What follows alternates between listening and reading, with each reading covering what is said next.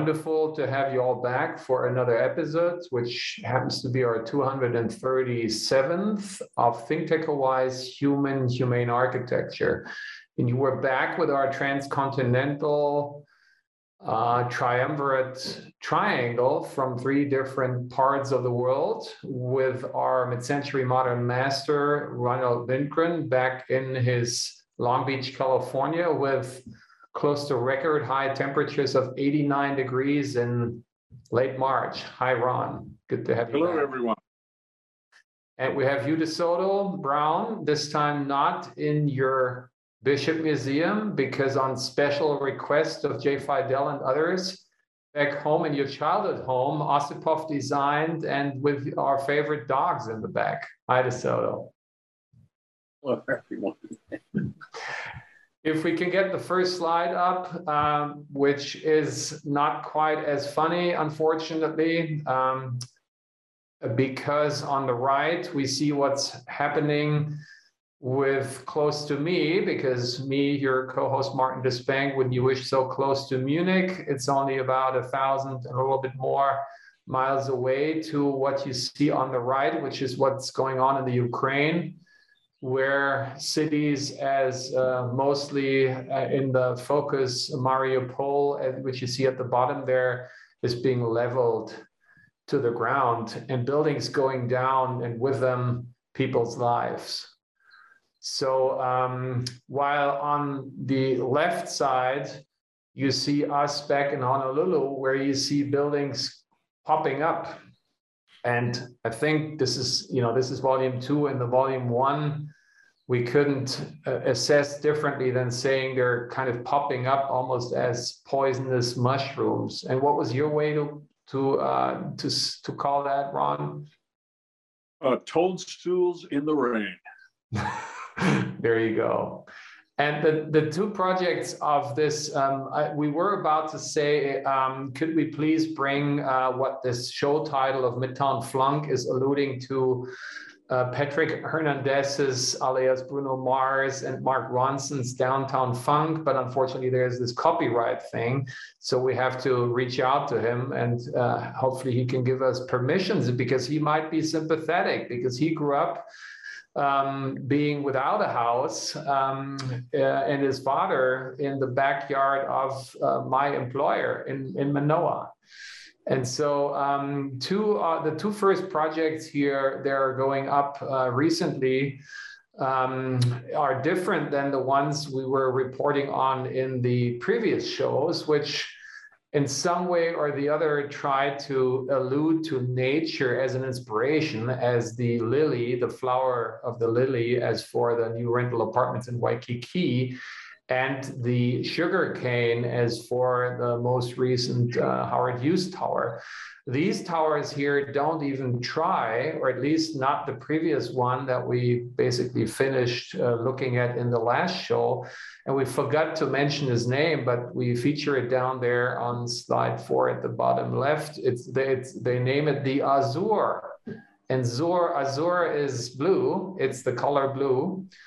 And what do they mean with this? Uh, it might be as shallow as as the matching the the sky's color, but the sky is a bioclimatic phenomenon uh, that works uh, without fossil fuel. But these blue tinted windows are the opposite. They are basically as fossil as you can get it. And we just started then uh, to feature the project that we see at the top left which is once again borrowing more from nature, but in a more abstract way, as it's been called the park. And now we want to further look into this project. So that brings up uh, slide number two. And you, Ron, you've done quite some investigation in uh, in the project uh, based upon these slides. So please take over. I was I was just really interested in uh, the very small studio unit plans that were shown at the bottom of the slide, because it's, it's really indicative of the housing crisis. Even if you had $280,000 in Honolulu, that would be what it would take to buy one of the units, studio units at the park, which is only 330 square feet interior, uh, and some of them have 110 square foot lanai. But that's what you that's what you live with. That's what your 30-year mortgage is based on. And that particular plan size is much smaller than even any typical uh, uh, Waikiki hotel room.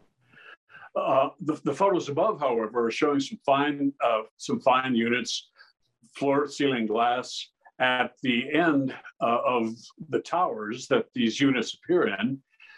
Uh, but Martin, as you pointed out, they are going to be baking in east and or west sun. That's right. And maybe in, in its defense, again, I'm, as we know, Martin lives on when he's back in Waikiki Grand on 230 square feet.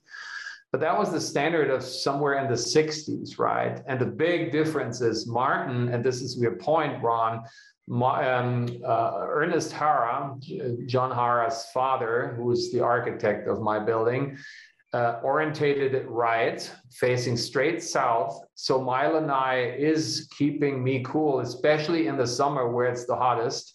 And in the wintertime, because I'm trying to live what I teach and vice versa, and I preach and vice versa. Um, in the wintertime, the sun, you know, creeps in and minimizes my livable floor plan because I insist to live a bioclimatic way, but it works rather well. And I'm able to stay rather cool. In this case here, not, because the long facades where most of the units are uh, facing are west and east. And this is where the sun rises and sets. This is where it's low and where it's hot.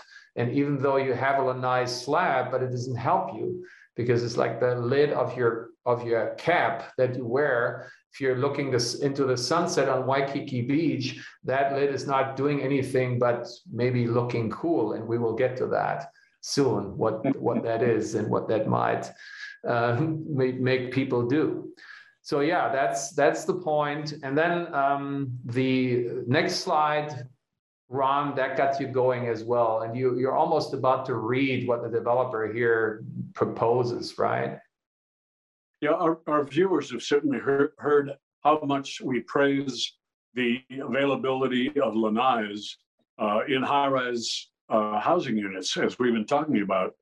Here, the developer in this advertising photograph of a corner unit, which has a balcony wrapping around two sides at the corner, we could hardly say it better than he did.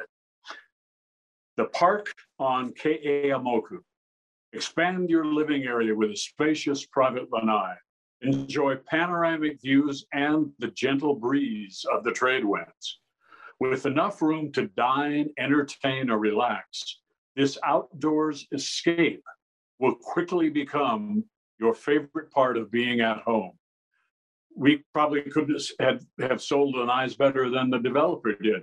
But uh, oddly enough, the developer didn't have the courage of his convictions and doesn't show any hint of habitability on that balcony. Uh, no plants, no humans, no furniture. Uh, I think uh, DeSoto has it right that they're they're talking about uh, uh, the view that you get from that unit, which is a grand one, as you can tell, and having some something between you and that view on the balcony is something they perhaps didn't want to uh, to mention. Yeah, I think that's exactly right. And we also, in our previous pre-show discussion, we're talking about how they've selected images to emphasize the view Whereas, in fact, from other sides of these two buildings, because there are two buildings, there will be clo- in close proximity other high rises. So only a selection of the condos in these units, in these in these two buildings, will get this expansive view without other buildings right close by to them. So obviously, for advertising purposes, that's what they want to emphasize. And when I look at that empty balcony, but suddenly realized that you know there's there, there are reasons for balconies we haven't really talked about to have some sort of of a barrier at the floor line when you're in a unit that has floor to ceiling glass helps people like me who are afraid of heights i would have a hard time in that all glass corner unit if there wasn't that mediating uh, existence of the lanai outside to separate me from the dizzying drop from the 28th floor. Yeah, and when whenever let's put this into perspective of thermal comfort. whenever I'm getting frustrated with the emerging generation about the computer uh, being ignorant of um, being able to simulate, I said I, I should write a grant uh, uh, with NASA and them providing us spacesuits. And in the spacesuits, there would be um, a, a, heat machine that would create the temperature that you would create when you design. So uh, when you know it would it would rise up to like 45 degree or 50 in your spacesuit, and you as a designer would frantically do something that helps you to stay cool to get the temperature down in your in your spacesuit, right? I don't know if that grant will ever happen, and it's kind of you know again out of frustration with the the autistic medium of the digital here. Because if you really are serious about it, this is basically this view. This can only be the Mauka unit that is that way facing where the elevation we're looking at primarily is facing north. That's the only uh, um, orientation where the glass, you know, could principally work because the sun is not hitting that at most times of the year. But then logically, the other there that you're kind of looking through is then east. And the morning sun is low and it is pretty hot. And they seem to be almost aware of it because there's a curtain shown. But a curtain, sorry, behind glass um, is maybe helping the glare, keep the glare away but the, the rays, uh, the sun rays have already been converted into heat. So nice try, but really not. So, um, and, you know, again, this is, as you both point out perfectly, is, is, is, is pitched in a way to sell the view. And next slide. In reality, as you guys pointed out, even if you're in the in the tower in the second tower that's uh, closer to Mauka, your first tower would already block you that view, right? So that's rather ironic. And another thing is really ironic is because if you would say, and that's more likely than ever these days, as we know, maybe these fossil fuel oil, you know, ships won't come anymore, and their and their oil can't be converted into electricity that you then use to run your AC in this building, if that would happen, you basically would be very jealous because you would see something across the street, which we show here on the left. And what is that? That's the HMSA building. And as you pointed out, at the time it was designed, the intention was to block as much direct sun as possible from hitting any of the glass. So the intention was to build these exterior sort of extruding concrete sections that would serve as a brise soleil and protect the entire facade. Therefore, very little direct sun manages to get into the interior of the HMSA building, which is good in terms of keeping down the amount of heat that's also generated inside. And the more heat that's generated inside, the more you have to run air conditioning, the more fuel you're using, the more money you're spending, and the more uh, dependent you on are are on the existence of fossil fuels being delivered to us in the middle of the Pacific Ocean. Yeah, absolutely. And for the records, this is a building designed by Chris Smith, who's unfortunately, we did some research and talked to Don Hibbard, and this is by Chris Smith, who's unfortunately not with us on the island anymore, but retired in San Diego but um, there is no, you know, uh, no uh, reason not to have him. So we should get him on a show and talk to him about it and um, his other projects.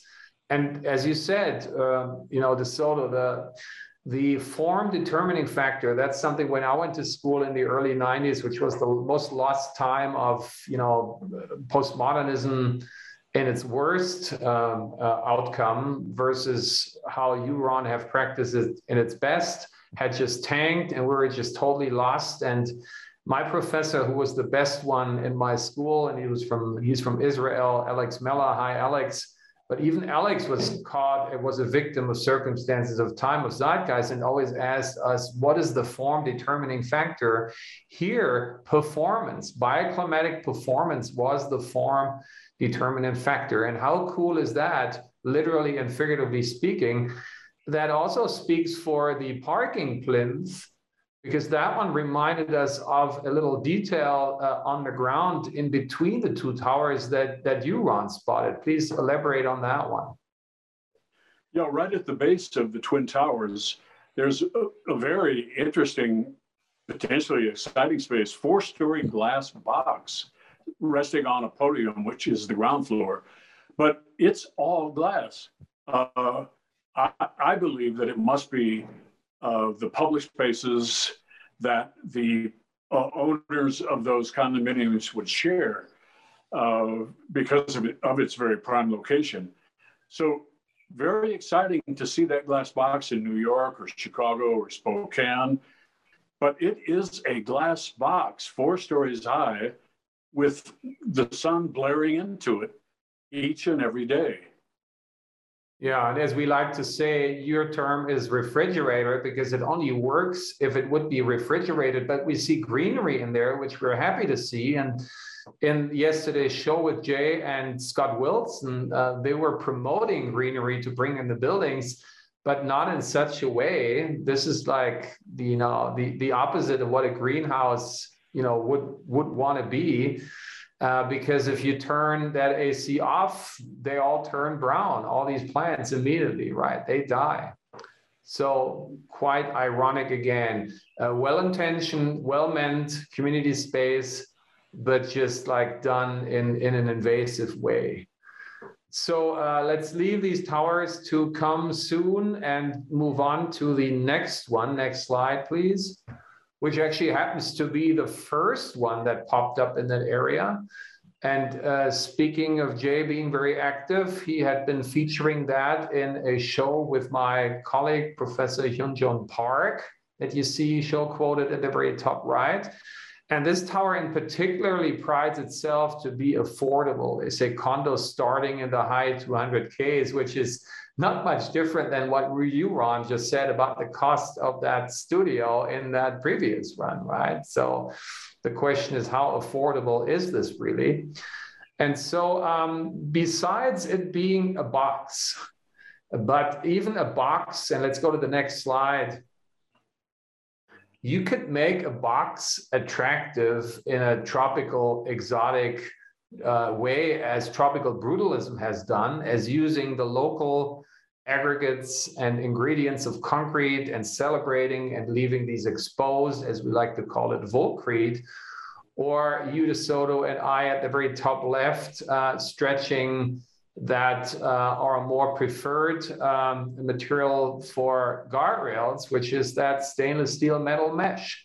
So even a box you could have done. And we had this discussion before the show, and let's segue to the next slide for that already as you DeSoto raised, and maybe you want to reiterate that question that you asked us, please. Well, in comparison to the older buildings, which we pay attention to a lot on this program, what we see now is a uniformity of exterior structures, and Ron very cleverly and honestly describes these as looking like graph paper because they're just a bunch of little squares and rectangles. I'm wondering if this uniformity is due to developers and designers simply going with standard sizes of glass, panes of glass, or other types of building materials so that they don't need to spend more money to create or fabricate anything different.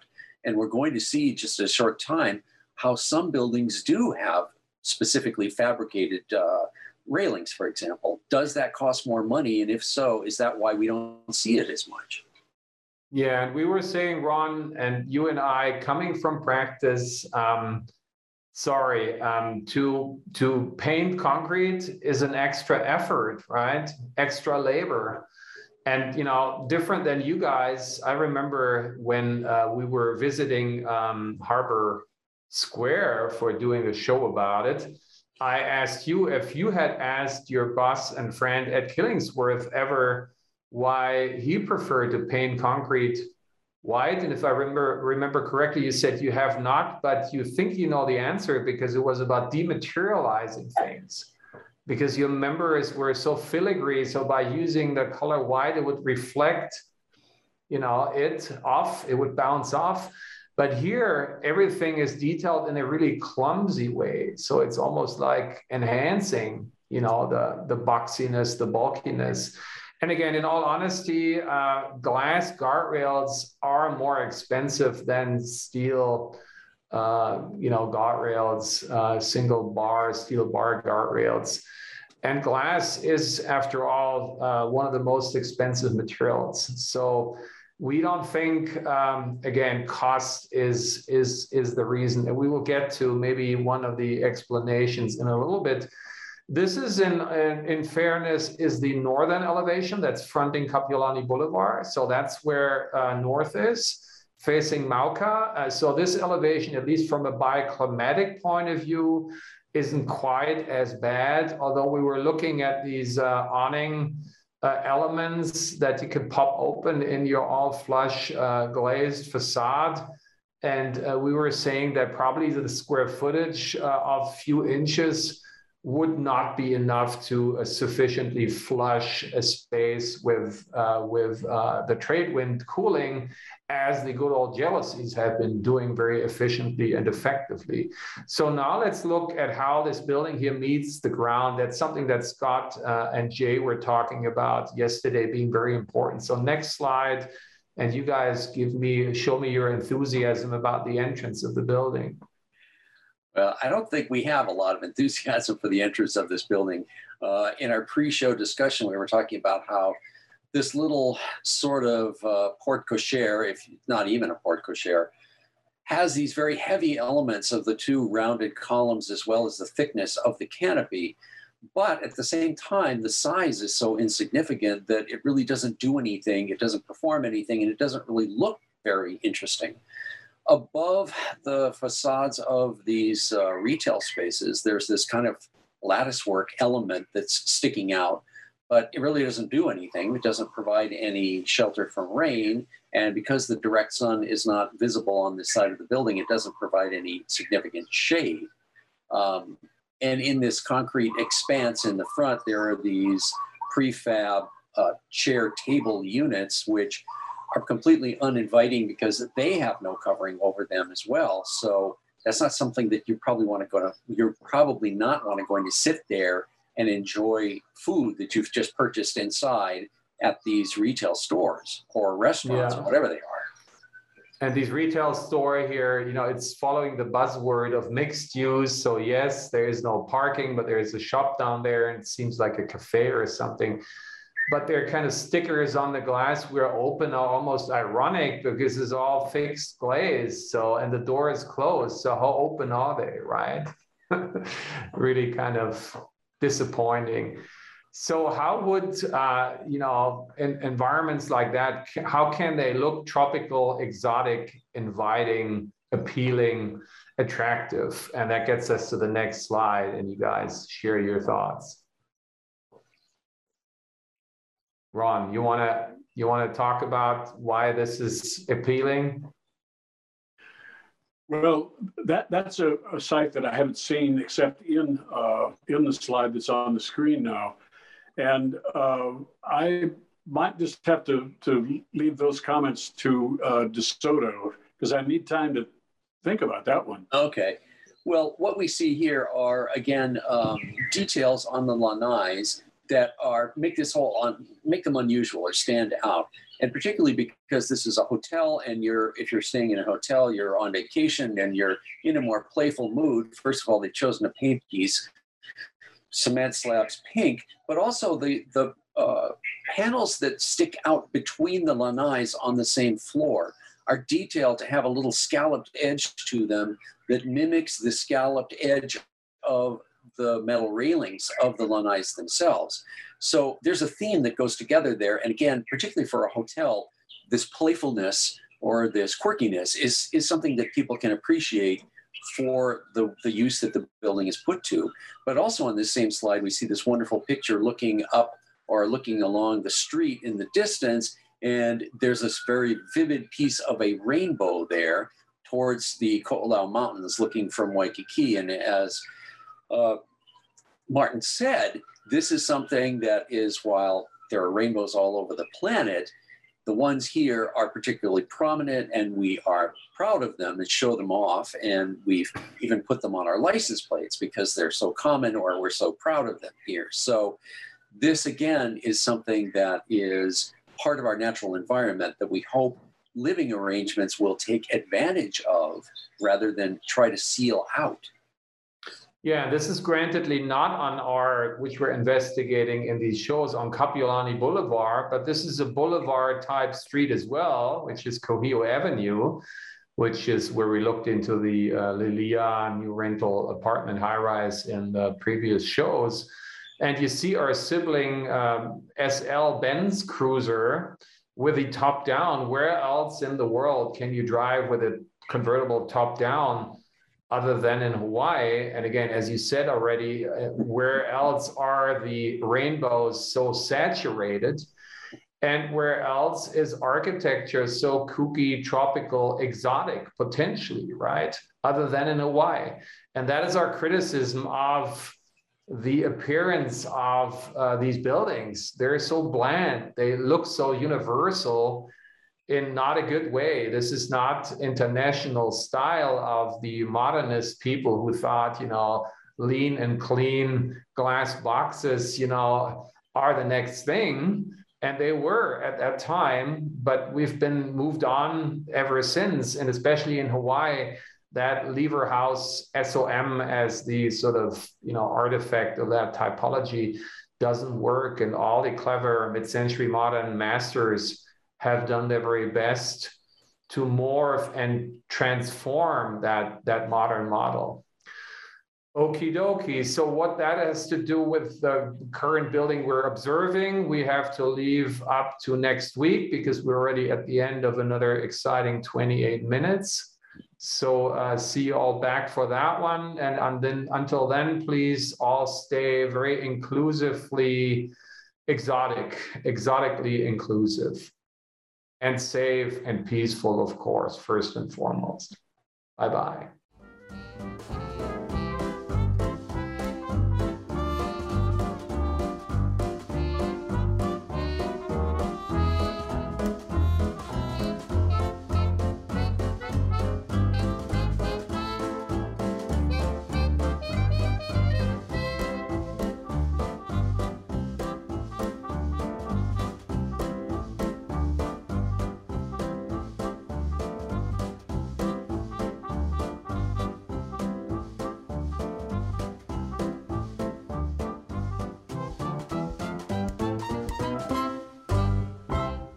Thank you so much for watching Think Tech Hawaii. If you like what we do, please like us and click the subscribe button on YouTube and the follow button on Vimeo. You can also follow us on Facebook, Instagram, Twitter, and LinkedIn, and donate to us at thinktechhawaii.com. Mahalo.